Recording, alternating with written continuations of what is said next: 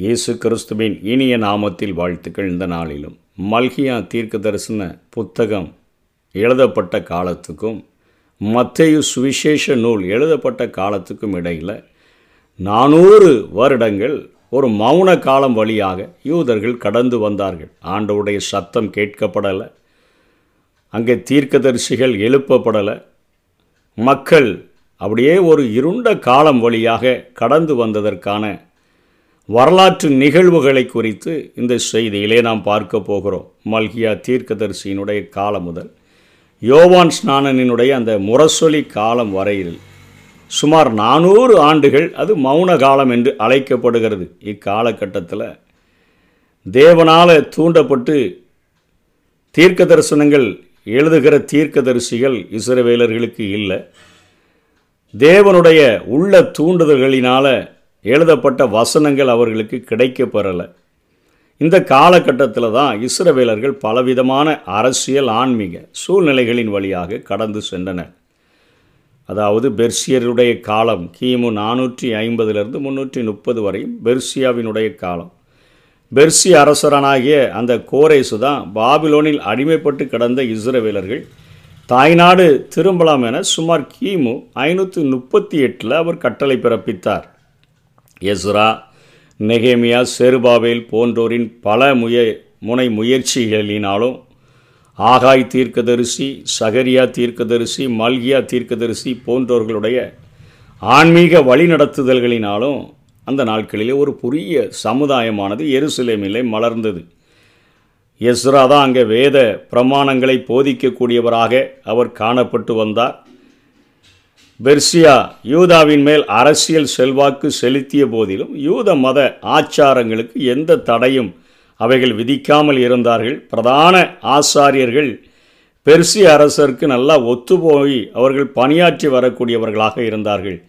பெரிய செல்வாக்கு மிக்கதாக விளங்கிய அந்த பிரதான ஆசாரியர்கள் பதவிக்கு ஆசைப்பட்ட வெறியர்களால் கொலைகளும் அரசியல் விளையாட்டுகளும் அந்த தேசத்தில் நிகழ்த்தப்பட்டு கொண்டிருந்தன. இக்காலகட்டத்தில் சமாரியாவில் ஒரு தனி தேவாலயம் கட்டப்பட்டு அங்கே வழிபாடுகள் நடத்தப்படக்கூடியதாக இருந்தது. இந்த கெர்சீம் மலை தேவாலயத்தை பிற்காலத்தில் யூத தேசத்தில் ஆண்ட காஸ்மோனிய அரசரான ஜான் கிர்கானஸ் தான் அதை அழித்து போட்டார் என்று சொல்லி வரலாறு கூறுகிறது. கிமு நூற்றி முப்பத்தி நாலிலிருந்து நூற்றி முப்பத்தி ஐந்து வரையிலும் இந்த ஆட்சி செய்தவர் தான் அந்த காரியத்தை அழித்து போட்டார் என்று சொல்லி வரலாறு கூறக்கூடியதாக இருக்கிறது.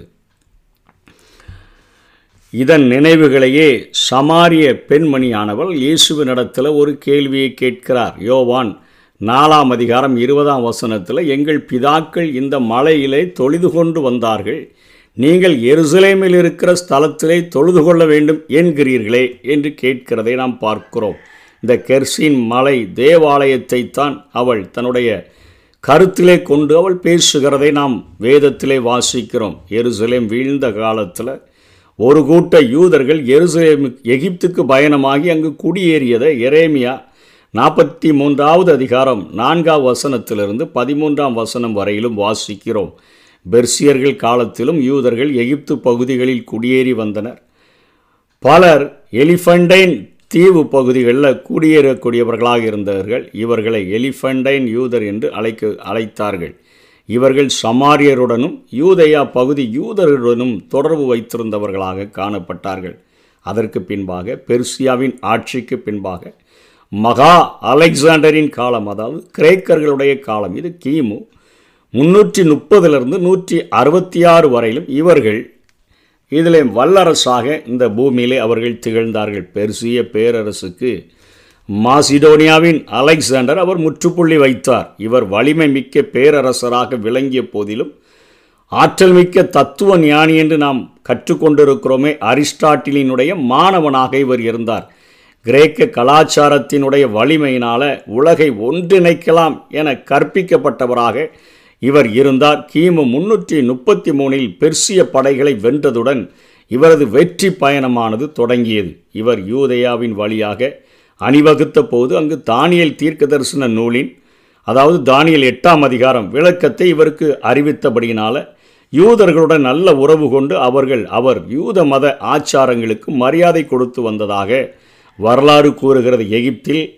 அலெக்சாந்திரியா பட்டணத்தை கட்டிய போது சுமார் கிமு முன்னூற்றி முப்பத்தி ஒன்றில் அதை கட்டிய போது அங்கே யூதர்கள் குடியேற்றத்திற்கு அவர் முன்னுரிமை வழங்கக்கூடியவராக இருந்தார். அலெக்சாண்டர் இந்தியாவின் பஞ்சாப் பகுதி வரை தமது வெற்றி பயணத்தை தொடர்ந்த பின் தமது முப்பத்தி மூன்றாவது வயதில் திடீரென அவர் பாபிலோனில் இறந்தார் என்று சொல்லி வரலாறு கூறுகிறது. இவரது காலத்தில் கிரேக்க கலாச்சாரம் எங்கும் பரவ வகை செய்யப்பட்டது.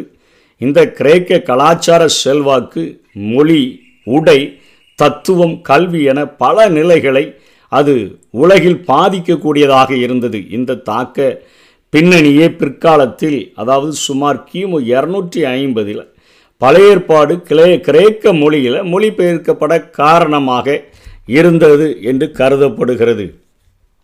அலெக்சாண்டரின் மரணத்திற்கு பின்பு தேசம் நான்காக பகுக்கப்பட்டதை நாம் கற்றிருக்கிறோம். எகிப்தில தாளமிகளும் சீரியாவில் செலுக்கியர்களும் தங்கள் செல்வாக்கை செலுத்தினார்கள். இரண்டாவது தாளம்பி அதாவது பிலதெல்பஸினுடைய காலத்தில்தான் அலெக்சாந்தரிய யூதர்கள் செப்டுவெஜின்ட் வேதாகமமான அந்த கிரேக்க வேதாகம மொழிபெயர்ப்பை அவர்கள் செய்தார்கள். கோத்திரத்துக்கு ஆறு பேர் வீதம் எழுபத்திரண்டு பேர் இதை செய்தனர். ஆனால் எழுபது பேர் என்ற நிலையில் செப்டுவெஜின்ட் என்ற பெயரானது இதற்கு வர வந்ததாக கருத்துக்கள் தெரிவிக்கப்படுகின்றன. தாலமியின் காலத்தில் ஓனியாஸ் என்ற எகிப்திய வழி ஆசாரிய குடும்பத்துக்கும் தொபியா என்ற அம்மோனிய வழி ஆசாரிய குடும்பங்களுக்கும் இடையே பெரும் பகையானது இருந்து வந்தது. தாலமி காலத்தில் ஆன்மீக தலைவர்களில் செல்வாக்கு உடையவராக சீமோன் என்பவர் விளங்கினார் என்று சொல்லியும் கருத்துக்கள் தெரிவிக்கப்படுகின்றன. சீரிய செலுக்கியர்கள் கைவோங்கிய காலகட்டத்தில் யூதர் பெரும் நெருக்கடிகளை அனுபவித்தனர். குறிப்பாக நான்காம் அந்தியோக்கஸ் எப்பாப்பினஸ் அந்தி கிறிஸ்துவுக்கு நிழலாட்டமாக சொல்லப்படுகிற இவனுடைய காலத்தில் மிகவும் மோசமான ஒரு ஆன்மீக நெருக்கடிகளை யூதர்கள் அனுபவித்து வந்தார்கள். அந்த காலத்தில் தான் கிரேக்க கலாச்சாரங்கள் வலுக்கட்டாயமாக புகுத்தப்பட்டன. பிரதான ஆசாரியர்கள் பதவியிலும் அவர்கள் கை வைக்கக்கூடியவர்களாக இருந்தார்கள். அரசருக்கு லஞ்சம் கொடுத்து பிரதான ஆசாரியர் பதவியில் அமர பேராசை கொண்ட கிரேக்க கலாச்சார மோகம் நிறைந்த மக்களும் அந்த நாட்களிலே அவர்கள் காணப்பட்டார்கள். மெனேலஸ் என்று பென்யமின் குல மனிதன் அந்த நாட்களில் தான் பிரதான ஆசாரியனாக பதவியேறினான். இது யூத பக்தி வைராமிக்கியமிக்க மக்களை பெரிதும் அசைத்தது. எப்படி பென்யமின் குல மனிதன் மெனேலஸ் அவன் ஆசாரியனாக பதவி ஏற்கலாம் என்று சொல்லி பகை பெருகிய போது ஒரு ஓய்வு நாளில் பக்தி வைராக்கியமுள்ள யூதர்கள் போர் செய்ய அவர்கள் தீர்மானித்து எருசலேமின் மீது படையெடுத்த அந்த அந்தியோக்கஸை மாபெரும் பகை பெருகிய பொழுது ஒரு நாள் அதாவது எருசலேமின் மீது படையெடுத்த அந்தியோக்கஸ் மாபெரும் படுகொலைகளை அவன் செய்தான் என்று சொல்லி வரலாறு கூறுகிறது. தேவாலயத்தில் ஜூபிடர் தேவனினுடைய சிலையை வைத்து பன்றியை பலியிட்டான். விருத்த சேதனம் ஓய்வு நாள் கொண்டாட்டங்கள் ஆகியவற்றை அவன் தடை செய்து விட்டான். அக்காலத்தில் பென்யமினாகிய மெனேலஸ் பிரதான ஆசாரியனாக இருந்தான். பக்தி வைராக்கியமிக்க யூதரோ மரணத்தை அணைப்பதற்கு அணிவகுத்தவர்களாக காணப்பட்டார்கள். அதற்கு பின்பாகத்தான் மக்காபியர் காலம் என்று சொல்லி நாம் கற்றுக்கொள்ளுகிறோமே காஸ்மோனியர்களின் காலம் கிமு நூற்றி அறுபத்தி ஆறிலிருந்து அறுபத்தி மூன்று வரையிலும் இக்காலத்தில் மத்தாய் மத்தாதியாஸ் என்ற முதிய ஆசாரியன் துணிந்து அந்தியோகசினுடைய தீமையை எதிர்த்து போராடி கிரேக்க விக்கிரகங்களை நொறுக்கி கிரேக்க ஆச்சாரங்களை அழிக்கத் தொடங்கினார். விரைவில் அவர் இறந்தாலும் அவரது மகனாகிய யூதா என்பவர் அதாவது அவர் பெயரை தான் மக்காவி என்று அழைக்கிறார்கள் சுத்திக்கல் என்று அந்த பெயருக்கு அர்த்தம். இவர் பெரும் புரட்சிக்கு தலைமை தாங்கினார். கொரில்லா யுத்த முறையை கையாண்டு போராடிய அவர்கள் தேவாலயத்தை கைப்பற்றி மறு அர்ப்பணம் செய்தார்கள். பன்றியை பலியிட்ட அந்த தீட்டான காரியங்களை மாற்றி தேவாலயத்தை அவர்கள் மறு பிரதிஷ்டை செய்யக்கூடியவர்களாக இருந்தார்கள். அவ்வாறு பிரதிஷ்டை பண்டிகை தொடங்கியது. இதுவே ஒளியின் பண்டிகை என்றும் இந்த நாட்களிலே அது அழைக்கப்படக்கூடியதாக இருக்கிறது. இக்காலத்தில் கிரேக்க மோகம் கொண்ட பிரதான ஆசாரியன் கொல்லப்பட்டு மீண்டும் யூத பக்தி வைராக்கியமிக்கோர் செல்வாக்கு பெறலாயினர். மக்காபியனீர் ஆட்சியாளர்கள் அந்த பரம்பரை வந்து காஸ்மோனிய ஆளுகை பரம்பரை என இன்றைக்கு அழைக்கப்படுகிறது. இவர்கள் வழிமரபில் வந்த ஜான் கிர்கானஸ்தான் சமாரியாவின் தேவாலயத்தை அளித்தார் இவர் காலத்தில் ஏதோமியர்கள் விருத்த சேதனம் செய்யப்பட்டு யூத மதம் தழுகுவதற்கு கட்டாயப்படுத்தப்பட்டவர்களாக காணப்பட்டார்கள். ஜான் கிர்கானஸுக்கு பின்பு அவரது சந்ததியர் கிரேக்க கலாச்சார அதாவது சாய்வுடையவராக பக்தி உடையவர்களாக மாறி அந்த காரியங்களுக்கு வீழ்ச்சி அடைந்தார்கள் அக்காலத்தில் தான் உள்நாட்டு போர்கள் பெருகின சதுசெய்ய பரிசெய்ய போராட்டங்கள் வலுவடையக்கூடியதாக காணப்பட்டன. இந்த மக்காபியர்களுக்கு பின்பாகத்தான் ரோமர்களுடைய ஆட்சி காலமானது மலர்ந்தது. கிமு அறுபத்தி மூன்றிலிருந்து நான்கு வரையிலும் மக்காபியரினுடைய வீழ்ச்சியுடன் ரோமரின் இரும்புக்கரம் பாலஸ்தீனா பகுதிகளில் காணப்பட்டது. பாம்பே அரசர் எருசலேமை கைப்பற்றினார். யூதேயா ரோமா பேரரசின் ஆட்சி பகுதியாக மாற்றப்பட்டது. ரோம அரசரின் அதிகாரத்தின் கீழ் பிரதான ஆசாரியர்கள் பதவியேற்றப்பட்டனர். ரோம ஆளுநர்கள் யூதாவை ஆளுகை செய்யக்கூடியவர்களாக இருந்தார்கள். ஏரோது தனக்கு ரோமில் இருந்த ஒரு செல்வாக்கை பயன்படுத்தி அரசர் என்ற சிற்றரசர் பட்டத்தை பெற்று அவர் ஆட்சி நடத்தி வந்தார். இந்த ஏரோதின் காலத்தில்தான் சுமார் கிமு முப்பத்தி ஏழிலிருந்து நாலு வரையிலும் யோவான் ஸ்நானனும் கிறிஸ்துவும் பிறந்தார்கள். இவ்வாறு அருகதையின்றி அரியணையை ஏற்படுத்தி ஆண்டு கொண்டிருந்ததால் தான் இவன் கிறிஸ்துவாகிய யூதாவின் ராஜாவை கண்டு அதிகம் நடுங்கினான். இந்த ஏரோதுதான் எருசலேமின் தேவாலயத்தை புதுப்பித்தும் கொடுத்தான். மௌன காலத்தில் பல அரசுகளும் கலாச்சாரங்களும் சந்தித்த யூதர்கள் தங்கள் மதத்திலும் பல பிரிவுகளை கொண்ட குழுக்களாக அவர்கள் மாற்றப்பட்டார்கள். அதிலே பரிசெயர்கள் மார்க்கு பத்து பனிரெண்டிலே பார்க்கிறோம். சதுசேயர்கள் என்கிற பிரிவுகள் மார்க்கு பனிரெண்டு பதினெட்டிலே பார்க்கிறோம். எஸ்ஸேனர் அதாவது துறவிகள் என்று அழைக்கப்படக்கூடியவர்கள் அந்த நாட்களிலே அவர்கள் தோன்றினார்கள். அதனைத் தொடர்ந்து ஏரோதியர்கள் என்கிற ஒரு குரு குழுவும் அவர்கள் தோன்றினதை மத்திய இருபத்தி ரெண்டாவது அதிகாரத்தில் பதினாறாம் வசனத்தில் நாம் கற்றுக்கொள்ள முடியும்.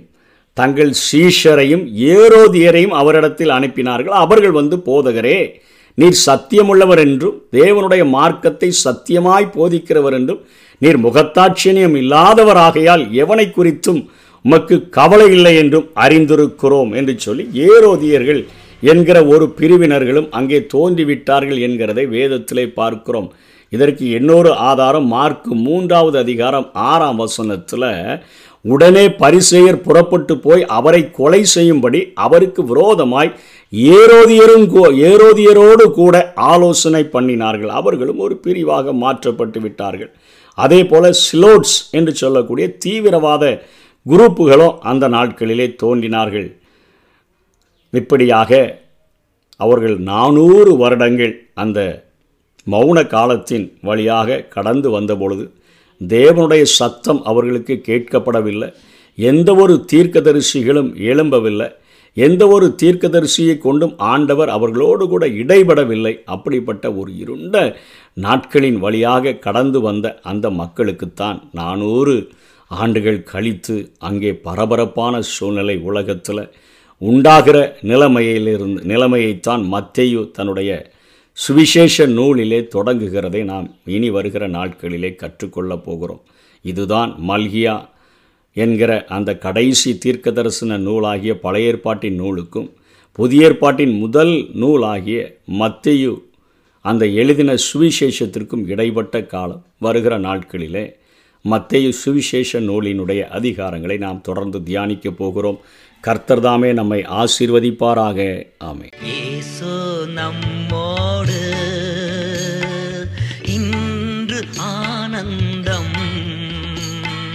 இயேசு நம்மோடு என்றும் ஆனந்த